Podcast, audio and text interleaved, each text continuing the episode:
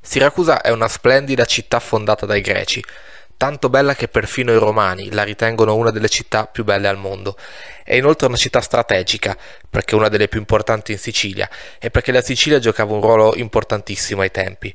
Non a caso è proprio a Siracusa che si decide la seconda delle famose guerre puniche, le guerre che nel III e II secolo a.C. mettono di fronte Roma e Cartagine, le due grandi potenze del Mar Mediterraneo. Alla fine la guerra, durata tantissimo, la vince Roma e la leggenda racconta che i romani, una volta distrutta Cartagine, spalgono il sale sulle rovine per evitare che cresca ancora qualcosa.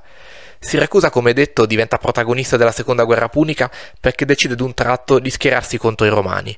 Roma allora, che non poteva chiaramente perdere il sostegno di una città così strategica per i traffici nel Mediterraneo, decide di mandare un esercito cappeggiato dal console Marcello. Ora, Siracusa oltre come detto ad essere bellissima, è anche inespugnabile. Nessuno prima era infatti riuscito a conquistarla. Questo perché uno dei tiranni di Siracusa, Dionigi I, aveva fatto costruire anni prima una cinta muraria lunga ben 27 km che circondava la città. Le mura difendono la città perfino via mare, tanto che quando la flotta romana arriva in città si ritrova davanti queste possenti mura che terminano direttamente a picco sul mare. L'assedio di Marcello è quindi molto complicato. I romani cercano di attaccare le impenetrabili mura sia via terra che via mare, inutilmente. Soprattutto via mare le difficoltà sono tantissime, anche perché i siracusani possono contare sull'aiuto di un cittadino d'eccezione, Archimede. Archimede è un importantissimo matematico, fisico e inventore del tempo, siracusano, che chiaramente aiuta la sua città a difendersi dall'assalto grazie alle sue tante invenzioni belliche. Archimede infatti inventa tutta una serie di armi simili a catapulte di lunga, media e corta gittata, in modo da colpire le navi romane a prescindere dalla loro distanza dalle mura. Una delle sue invenzioni più curiose è una gigantesca mano di ferro che i siracusani fanno sporgere dalle mura direttamente per afferrare e buttare giù le navi romane. Qualcuno dice che Archimede si avvale anche degli specchi ustori, delle gigantesche lenti in cui concentra la luce solare per proiettarla direttamente sulle navi, dandole fuoco. Non si sa se quest'ultima invenzione sia veramente esistita, ma dà comunque l'idea del grande ingegno di Archimede. Le sue invenzioni belliche inoltre gettano profondo sconforto tra i romani, che chiaramente erano totalmente impreparati a quel tipo di macchinari. Il console Marcello decide quindi di provare a prendere la città per fame, bloccando i rifornimenti, ma anche qui fallisce, perché i cartaginesi, che avevano chiaramente tutto l'interesse a impedire che Siracusa cadesse in mano dei romani, si occupano di rifornire di cibo e acqua la città.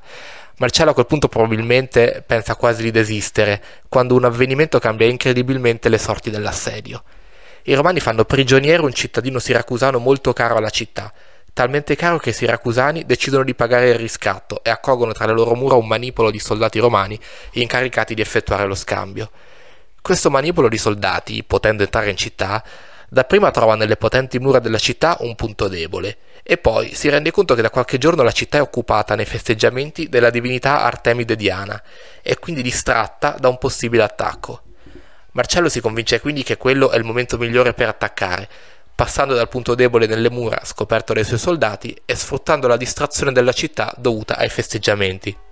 È in quel momento, infatti, che Siracusa cade. I romani cominciano pian piano a conquistare la città e i cartaginesi mandano subito un esercito in soccorso, ma anche a causa di una pestilenza che li colpisce vengono sconfitti dai romani. A quel punto nulla può fermare Marcello, cade Siracusa, conquistata per la prima volta nella sua storia, e cade anche Archimede. Marcello chiede ai suoi soldati di risparmiare i siracusani, ma sembra che nella confusione del momento il grande inventore sia stato ucciso per sbaglio. Un grande storico dell'epoca, Tito Livio, ci racconta come potrebbero essersi svolti i fatti e si sono svolti in modo abbastanza curioso. Manifestandosi molti casi di furore e molti casi di ripugnante cupidigia, si tramanda che un soldato abbia ucciso Archimede, mentre in mezzo a quella grande confusione era intento a tracciare nella polvere alcune figure geometriche.